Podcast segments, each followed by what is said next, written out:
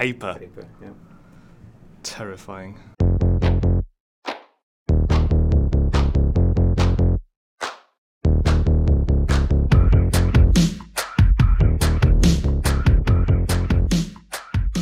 Again. okay. Hi, Roman. Hello, Pasi. How are you doing? Good, good, and you? Yeah, not too bad, thank you. So, hi everyone, and welcome to the episode number one of the Strictly Untyped podcast. We've Yeah, got welcome. a lot to cover today. Um, so, the main topic for this episode um, is going to be iOS versus Android, since we work on both platforms, and that should be quite interesting. But first, we wanted to cover some news and stuff that has happened in the. Yeah, as traditional, uh, we're gonna do, do a bit of a follow up. First of all, we wanted to thank everyone for the very warm, warm welcome we had. Yeah, it was fantastic to see so much excitement about this, even though it was just a 10 minute audio snippet, more or less. But yeah, um, I'm really curious to see how people react to the first real discussion that we're going to have this, this time with real show notes and everything. Yeah, exactly. Um, and the only small bit of fo- real follow up uh, in the intro, we said that, or I said that I thought that not talking about podcast in podcast was a real thing, and curiously, this week I found uh, real proof. Uh, I don't like to talk about other podcasts on podcasts because that's kind of lame. Sorry, everybody. Yeah, but um, as Alex said in, uh, from our team, I think since we both can deal with recursion, it shouldn't be a problem to Actually, uh, once in a while good point. discuss other podcasts on here. Okay, so some news of the week. I think we could start with something really exciting for the main topic of the podcast, which is that Apple finally open source Swift.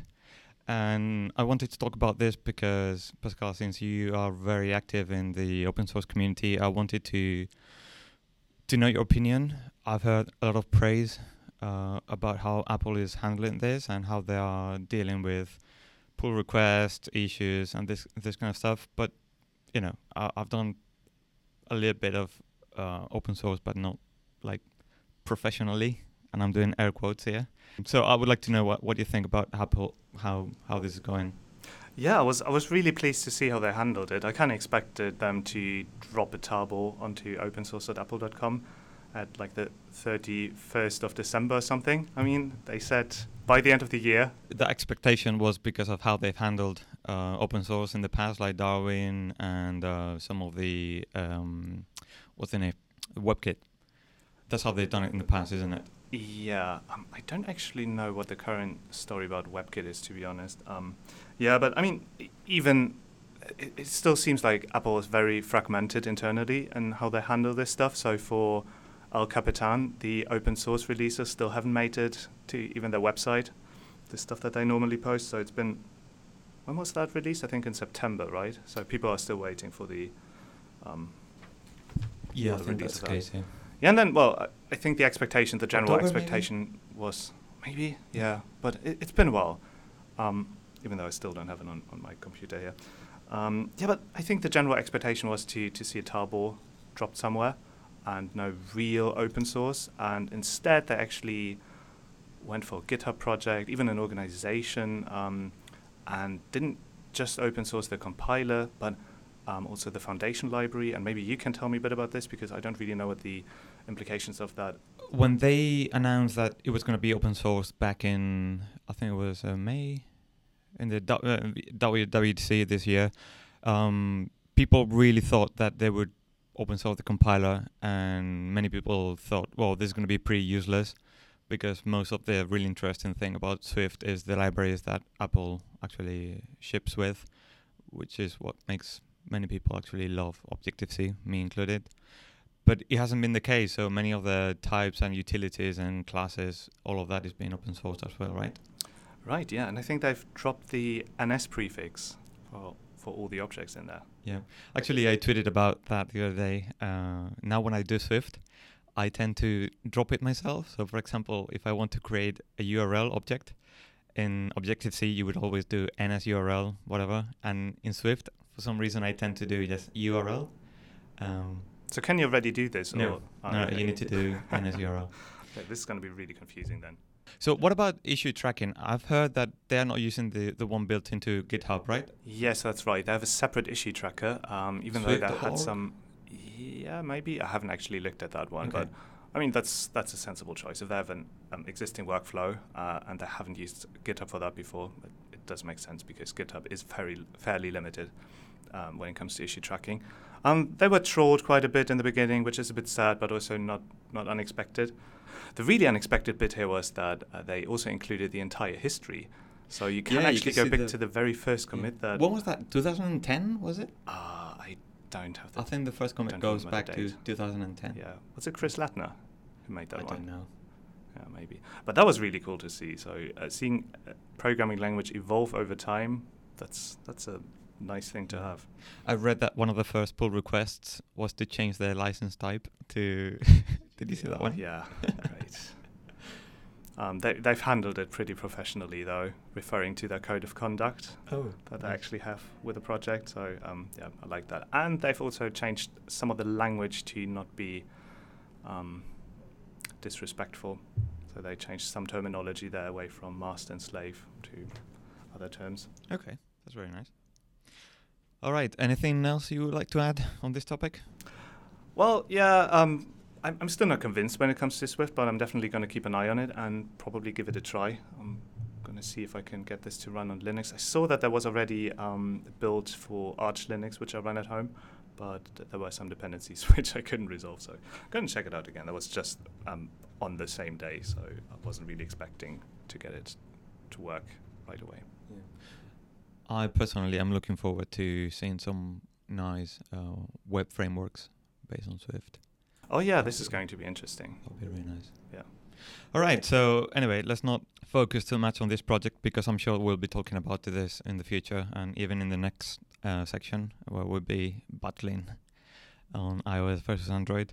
So the next, just to change subject and company a little bit, I see here that you wanted to talk about uh, Google Play to require the ad status on this. I, I knew about it. I, I was surprised you you added it because one of my apps that I've got on the Google Play Store, I had to do it. Oh, you got the Uh, email as well? Yeah. Yeah, I found it interesting because I haven't read or heard anything about it on any other podcast or even blog that they wanted to require this. But I found this to be quite an interesting change. So they obviously, same as iOS, already show you if an app has in-app purchases. But now they go even a step further and require you to specify whether or not your app is ad supported. But that is not the change that happened right now because when I clicked on the link, I jumped into. I had already specified that for my app that it uses ads. So I think the real change is that it's going to be mandatory now and that they're going to start showing a badge next to the. Right, yeah. So yeah. I think they require you to make that change until the end of January. Okay. So you still have some time, and they will obviously not show it before that. Otherwise, people are just going to sit it out. Yeah, but um, I think this is this is really interesting. Um, so right now we have this split between apps that are either fully paid, have in-app purchases, or are supposed to be free, but actually usually contain a boatload of ads, especially on Android, where the situation is particularly bad. Do you think this will benefit developers that uh, charge, but uh, so charge an upfront price but don't have ads? Do you think it will benefit them, or people will just keep going? People will just get blind to that batch uh, of um, have it containing ads, and it will not make a difference. What do you think? Very good question. I don't really think I can make a good prediction there. Um, so what's definitely going to happen is the really ad-free apps are going to see a bump. And there are some of those on, on Android. So some developers just build stuff for fun. I mean, the same same is going going to, going to be the case on, on iOS. But then someone someone else sits on top of them in the rankings, but includes pop-ups and those full-screen ads, and still receives more installs. And another question: uh, What do you think is going to happen with apps like Twitter or Facebook that they show their own ads? Will it affect Facebook, for example, that they show ads? Will they need to mark their apps as showing ads? I should have read the um, the policy there that Google I has should have done changed because they must have had something in there to, to clarify this. So it can't just be yeah. Well, if you include the AdMob bundle, then you have to specify it, and if you do it on your own, Even But I mean- Google would need to mark their apps as displaying ads, right? yeah, the Google app definitely shows ads. It's, Yeah. it's Gmail as well, right? yeah, like native native ads in particular. So where do you draw the line there? Yeah. Um, kind of as soon as you receive money for displaying content, is that is that enough to to qualify for this? So once again, I'll, I guess we'll, ha- we'll have a bit of a follow up uh, on this in the future when they actually implement the, the badges on displaying ads. Yeah, Okay, shall we move on? sure. Okay, the next topic I've got here uh, is about Dropbox um, shutting down Mailbox and Carousel. There was a bit of a backlash on on the internet and Twitter as well. Twitter, the platform, not the company. By the way, disclaimer. What do you think? I, did you use any of those two? I apps? have not. I gave Mailbox a try. Haven't really used it much. I think I've only used it for a couple of days. But Did you have I, to queue to get Mailbox at the time? I think I had to. Yeah, but it was pretty short time. I, Yeah, I was pretty too. late. Cool. So have you have you used it at all? I was really excited about the idea of Mailbox. In the end, the integration with Gmail wasn't as good as I wanted it. And then shortly after, Gmail released Inbox, Which is- Exactly. yeah. which is what I use at the moment. I know many So people I. don't like it, but I'm really happy with it. It's replaced my task management uh, apps. I don't use any. I just use rem- re- the reminders. Do you use Cool. this snooze feature there as well? I I do use it a lot, Yeah, and. I find that I can manage email much more effectively uh, thanks to that. Yeah, so uh, same for me. I, I like this snooze feature a lot that was in Mailbox, so I wanted to use it just for that. But uh, the integration with the original Gmail app was pretty lackluster. And I think they released a desktop at, app at some point, but I don't really like native apps for, for that kind of stuff. I really want to stay in my browser. That didn't work for me. And I guess Carousel, you use probably Google Photos, right? And I do, yeah. I give it a try, but I didn't think I didn't think it added any value apart from a nicer way to see your the pictures you have stored in Dropbox. So I didn't I didn't really use it much. Yeah, so I think it's interesting from a company perspective. So Dropbox seems to try to regain focus. Uh, um, I, I could see Mailbox kind of fitting into their enterprise focus and productivity focus that, that they have, but Photos in particular seems like a pretty long shot from there. So shutting that down makes a lot of sense. And Mailbox, I, I think it just probably didn't get the, the the traction that they were hoping for. And also they're now competing directly with Google and Inbox, and that's um, they definitely have more competence in that area than than Dropbox. And I wouldn't want to compete with Google when it comes to to email. Yeah. Okay, let's move on once again. Um, we've got a couple of things here regarding announcements from Apple. Oh, first of all, if you haven't, please update all your Apple devices to the latest iOS 9.2, Capitan 10.11.2, Apple WatchOS 2.1, um, anything from Apple you can update. They released them all in one go yesterday. Uh, I was I'm mentioning this because apparently they ha- they have some really nice improvements on AirDrop, which has been a bit of a pain in the past. So give it a go. Let, let's see how it goes. Oh yeah, and there's also Android uh, 6.0.1, obviously only for Nexus devices at this point, coming with a new emoji. I don't have it yet. I don't want to flash my device just to get some new emoji. I think there was something else that they've included. I think they've rearranged um, the navigation icons on tablets, but yeah, I, w- I won't see that on my phone. Okay. Anything to say about the Apple battery case that they released yesterday? Apart It's from gorgeous. It's beautiful, I love it. isn't it? Yeah. I wish I could use this with my Nexus 5. yeah, you can probably retrofit it somehow, and No one would notice. Yeah. no one would notice. Be beautiful. All right, and very quickly, I want to talk about uh, this rumor that uh, MacRumors and some other Apple websites picked up uh, regarding Apple ditching the 3.5 jack connector in the next iPhone. Um, and the reason I want to talk about this is because you, Pascal, uh, you buy a lot of headphones. I don't know how you manage, but you buy tons. Uh, do you have a subscription on Amazon? On do Unfortunately, you- they don't offer a subscription for these. I would totally get one if, if they had. Okay. Yeah, it's just that I break them all the time. Um, the the jack at the bottom at some joint just uh, at some point just breaks for me, and Yeah. I have to get new ones because I, I, I have like maybe thirty pairs of headphones at home that uh, only work on one side at this point. Yeah, that's one of the reasons why I don't see Apple doing this. I don't know if you guys can picture the um, the Lightning connector, but it's pretty pretty long, and it's got a processor inside. And if you had to connect a jack, uh, sorry, uh, a Lightning, your headphones through the Lightning, there would be this massive massive connector that would be it wouldn't sit comfortably in your pocket, and when you sit down or things like that, it would very quickly very quickly tend to to break and snap there's some people having this problem with the Apple Pencil. Uh, you can quickly recharge it from your iPad, but the you know because it's hanging off the iPad, any bit of pressure can make it snap and destroy. It can potentially destroy your the, the Lightning connector on your iPad. So I don't see them doing that because of that reason. Also, I'm not sure the size of the connector because it would need to include. By the way, you can already connect Lightning uh, headphones to yeah, there's some Philip one, Philips yeah, ones. Philips has some of those. But if they released an adapter to connect to convert from Lightning to 3.5 millimeter, that would need to have a DAC uh, to to power up the the signal, and that would be massive. Like I don't see, really see them doing it. Yeah, the reason why I don't really believe in it is that USB-C is kind of getting traction as well. I don't know if they will ever integrate that with the iPhone, but if they did, that would mean all the new headphones that would be released afterwards uh, that come with a Lightning connector would then Yeah. be completely useless again. I would need another adapter just to work with USB-C. Yeah, exactly. The other possibility is that they just want people. Maybe they crack. They've cracked the Bluetooth headphones uh, problem, and they're gonna release some an amazing pair of Bluetooth headphones that they want. They they will bundle with the iPhone, and they want everyone to use, and they will. I don't know. Do you have any um, Bluetooth headphones? No, I've tried them. Um, I really want to. I really wanted to to like the um, B&W P5 wireless. Um, I bought myself some really, really cheap ones, like 20 quid or something, just to give it a try and see h- how I like it and how fast they would break. I mean, they don't have a jack, so um, they might actually last longer than my other ones.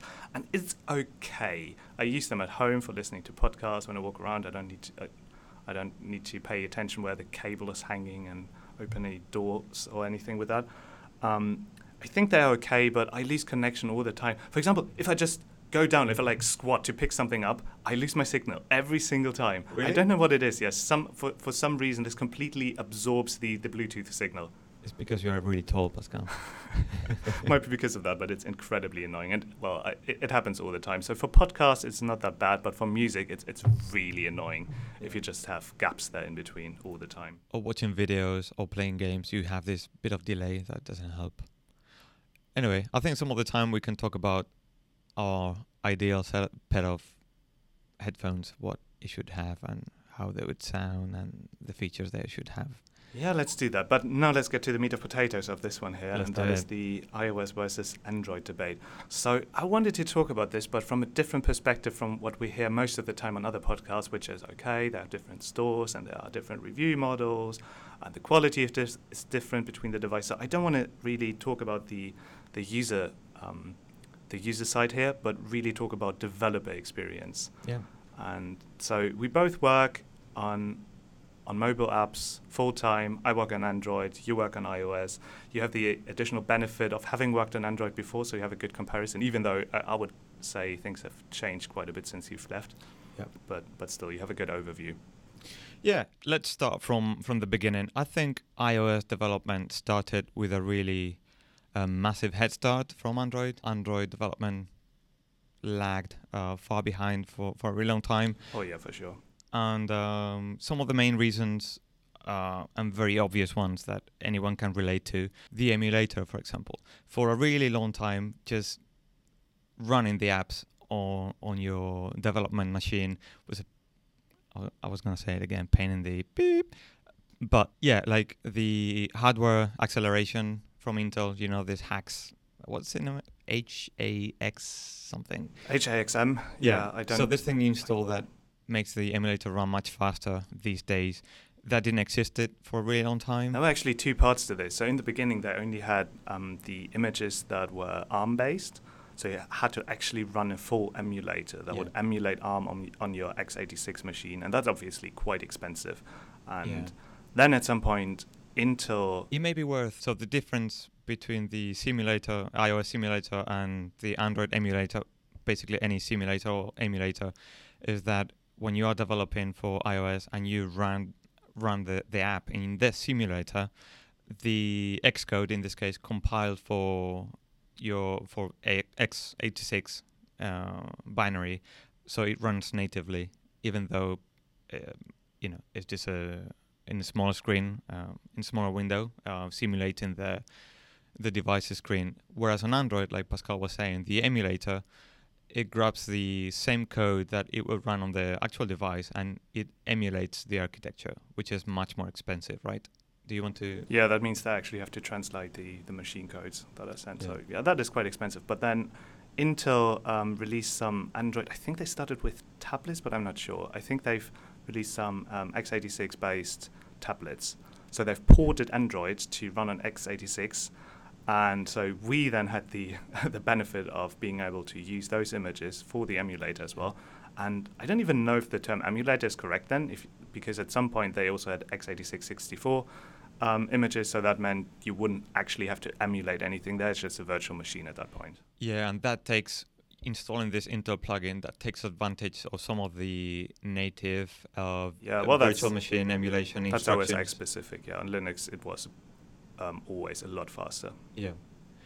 Yeah. That was one of the things. For a really long time, you would need to be running things on your device. And It's still not solved though, because there's there's still one major drawback that we have on Android compared to iOS, and that is you still have this this actual copy, the full OS running there inside of either virtual machine or an emulator. And so I think Jake Wharton published a blog post about what he would like to have. Um, I think over a year ago. I saw that. Yeah, Like- that, that was. I think we should add that to the show notes. That was really good. I think it's still pretty accurate, even though the situation in general has improved because of the speed bumps and everything. But so one thing that happens is you still, if you want to run any application inside that emulator, is you have to bundle this entire thing up. So even with all the improvements that they've made to the incremental compilation and everything, you still need to, at the end, create a zip file um, that contains all the assets, push that onto the um, virtualized device and install it there, replace the old one. And just that very transfer of that package to the emulator takes way too long. So I think if, if I use it with a physical device or the emulator, it's over 10 seconds. If I use Genymotion, which is a pretty popular alternative to the official emulator, it's still maybe five seconds. And there's no way around this Mm. unless you run some some really clever tricks on the on the device itself to, for example, swap out resource fi- files if you detect that they've changed. So now with Android Studio 2.0, I don't know if you've seen the uh, announcements there. Um, they actually do exactly that. So they, they push incremental updates without replacing the, the existing app, and they can do this for, for resources. So you can move things by a few pixels and see the result directly on the device with maybe one or two seconds delay. That is uh, that is incredible if you compare this to to the experience that developers have at the moment. And it also works for code changes. In some cases, it would restart the activity, which is like the current screen that you're on, and sometimes it would even just patch single methods in there to the degree that that's possible. Yeah, that takes me to my next point I had in my list that uh, for a really long time developing on Android meant having to install this plugin for Eclipse, which was pretty horrible until two years ago. Google decided to release this flavor of IntelliJ called Android Studio, which for a really long time was an alpha, uh, even though we decided to adopt it here internally. Now it's pretty good, isn't it? Android Studio. Um, It is really good, yeah. So it's bu- based on top of IntelliJ, and it's just a remarkably good IDE.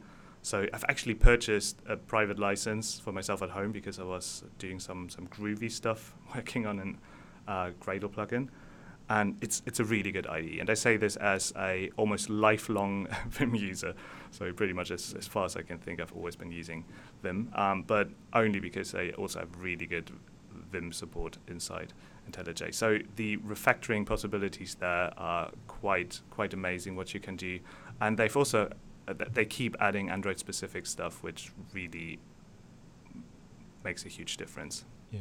Whereas on iOS from the beginning we had Xcode, which has many downsides. It crashes very often and it does very weird things. But I don't know. It always felt very self-contained and very built for the purpose of developing for Mac or, or iOS and great support. Um, any problem you would have, you could always find answers.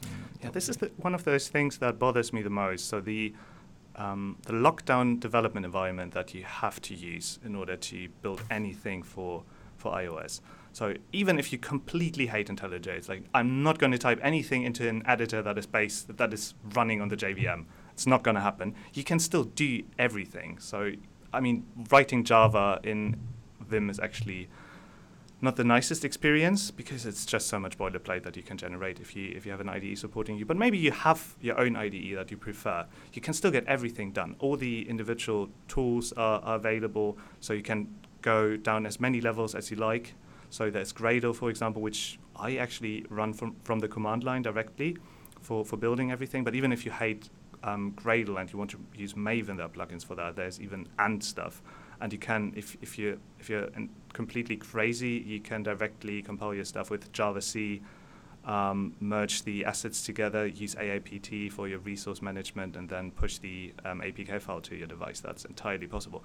And with that yeah but how many how many people do want to do that? Oh i've, I've seen some talks uh, from from people who actually code their stuff in vim because they refuse to use an ide i know but it's the same thing as always right? Like ease of like kick off a project like really on iOS Xcode, you launch it and that's it. Like I don't know.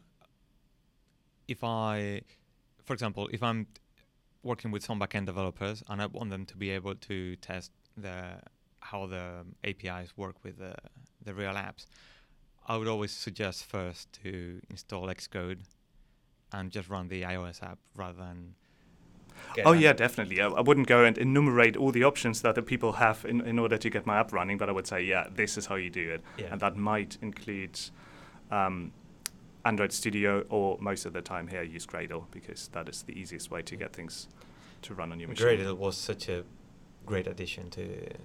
to oh yeah, absolutely. Yeah. It was really, really good that they um, standardized on that one. Yeah. yeah. Okay, so um, another thing that really used to piss me off was the really bad documentation. I would open so many classes on Android, on the Android documentation that would be undocumented, completely undocumented. Uh, I'm pretty sure that's much better now these days, but Apple's documentation has always been fantastic. Totally agree. Yeah, even if I sometimes just look something up because of a crash, I was always surprised how well the documentation for all of the Apple stuff is written. But especially the support library. How bad was that on Android? Oh the, Jesus, yeah, that, that was, was, terrible. They, have, they hadn't documented a single of those classes, right? No, but I, I still find myself reading a lot of code. Um, but I can read the code, so that is another one of those big benefits that you have I on Android. With Swift now, so Pascal, remember. oh yeah, yeah, yeah. Oh, cool. Yeah, that's a big change, at least in the future. Um, yeah, but is it going to include the like UIKit or whatever you I use? Don't know. I don't know. Okay. Yeah, I would would be surprised if they did. But to me, that makes a big difference because if you go, so I've worked here on, on video stuff, and you won't, you will never find documentation, even on, on, on the Apple side, uh, for the nitty gritty in, internals there, and being able to go deep down, read the code, not only just the Java code, but even the C code that is that is backing the the native. Um, bindings there is incredibly powerful, and so I'm I'm really gr- happy that we have the option there to go to Android open source project and just check out the underlying. Yeah, that is great, and I've done it in the past as well, and it's useful, especially to know when you when you want to do something tricky with UI stuff like animations or things like that. It was a really good place for examples. yeah, it's not an excuse for the terrible documentation yeah. though. And then finally, I've got uh, three, four things that I want to cover in one go because I really want you to tell me that all this has changed. And all of these are related to the fact that Android was initially an OS that was designed for BlackBerry like devices, and all the fancy stuff the iPhone added was an afterthought, an afterthought on Android. For example, um, the fact that at the beginning, some of the most an- most asked questions about Android on Stack Overflow was, "How do I disable screen rotation?" Man, I'm pretty sure it still receives daily upvotes. Yeah, yeah. Another thing is um, out of memory errors at the beginning, especially decoding images and things like that. Why? Um, animation animations they were so hard at the beginning probably we should have Philip at some point here. Philip is an Android developer we have uh, we work with that is really good with animations and and video and video. He's very passionate about this, and it'd be fantastic to have him. Absolutely, we yeah. should do that. and also the lack of Android UI guidelines. Um, Apple, from the very beginning, they had a documentation on okay, we would like the platform to look like this. These are some of some of our examples. Our apps more or less are consistent. Um, Android, they, they were all over the place. Absolutely, even, yeah. even Google Apps. And then developers just did whatever they wanted. All of them looked different. Many people tried to mimic the iOS look at the beginning, which was I really despised it. Um, so th- th- there's few things that the fact that Android, Android, the the what do you call it, the sugar coat of Android was a bit of an afterthought. Uh, do you think that that gave Android this reputation of being harder and more difficult? Um, yeah, I think the first point that you brought up there um, is still noticeable, and that is it wasn't really designed to be an OS as interactive as, as iOS. So it was meant this entire platform, the the framework was built for with something completely different in mind. So you have that activity model there, and for people who don't develop on Android, that is, I think, pretty close to to a web page, like an HTML page that you open on some remote server. It has a URL, so you can kind of open that via an intent, what is called. And well, if you go to a different activity, which is a screen, you can reload this entire thing. And the th- same thing happens if you rotate your device, if you change other configuration variables like the, the language, which is quite interesting. So that triggers a configuration change. I think on uh, iOS it pretty much reboots the entire UI if you change the language. But um, how many times do you actually change the language while your device is active? Yeah. that that makes things fairly difficult to work with because you ca kind of see this trend, or you have seen this trend on um, on the web where apps became more interactive, and you wouldn't actually request new pages and refresh this entire thing, but things kind of stayed interactive. You have the single page applications, and now we have kind of the same thing coming up on Android where people kind of try to get away from the activity model because it's slow, it's inflexible, it usually means a worse user experience because you switch between states. It requires a lot of serialization all the time, which seems like a really stupid thing to do on an embedded device. If you just serialize an object, a possibly very large object, just to deserialize it s- milliseconds later. What is the name of this uh, framework that Square uses that moves away from the activity model? Um, there are multiple components to this. So there's Mortar and Flow, and Flow is kind of the component that just implements pretty much a basic routing system or the, um, a backstack, which you, which you have both on, on iOS and Android, where you can say, okay, if I go back from here, then I get back to this screen. So it's a pretty basic implementation, and Mortar is a bit more involved. I haven't really looked at it lately. Um, there are varying opinions about this one. But it is just one model that you can use to use a single activity to power your entire app but it's something not used a lot. It's fairly difficult to wrap your head around because there's obviously not a whole lot of documentation, given that it's uh, very much in flux and not used by many people. So yeah, I, I kind of hope that more people will um, explore the space and come up with come up with better solutions. I'm not entirely sure if I expect Google to come up with something um, soon. I was hoping for this to happen um, before the release of um, Marshmallow and even Lollipop, but they ended up just kind of putting more more stuff on top of the existing activity model so that you could, uh, for example, specify shared elements between different screens so that you can dri- transition between them and keep an element visible. So that is something you obviously can't do on the web if you actually change the page. But it feels very tacked on. It's very inflexible. And if you just look at the amount of boilerplate that is required for this and the actual results of that in apps, it's all not particularly convincing. Okay, so we've we've spoken a bit about the the past. Um, what is the the current state of the art? Um, I can say very briefly that on iOS, I'm still very happy with how things are evolving. I've had the chance to work with uh, Swift quite a bit lately, and it's really nice. In terms of the frameworks, Apple keeps uh, refining their frameworks. For example, just to give you a quick one, um, I've recently learned that now it's super easy to have um, in a table view. It used to be a bit complicated. You had to do a bit of maths if you wanted to have rows that have different heights. Um, I've only just learned that since iOS 8, and thanks to auto layout, uh, that is very easy, and mo- the, the the framework takes care of most of it. By the way, also auto layout. Also, I'm having the chance to to learn it properly. That uh, fixes one of the things I used to like much more about Android than iOS, which is the way that you lay out things on Android. Um, I'm a big fan of auto layout now, I must say. Uh, even though I, I, still think that uh, the system that Android em- employed from the very beginning was a correct one. It was really appropriate for the for the task. But auto layout is so easy and so intuitive at the moment. Um, so I would like you to tell me, as a full-time Android developer, what is your impression of the framework? Where things could improve? What areas are solved? Which ones could keep improving? Um, which ones are still a pain point? I can't really think of anything that I would consider solved.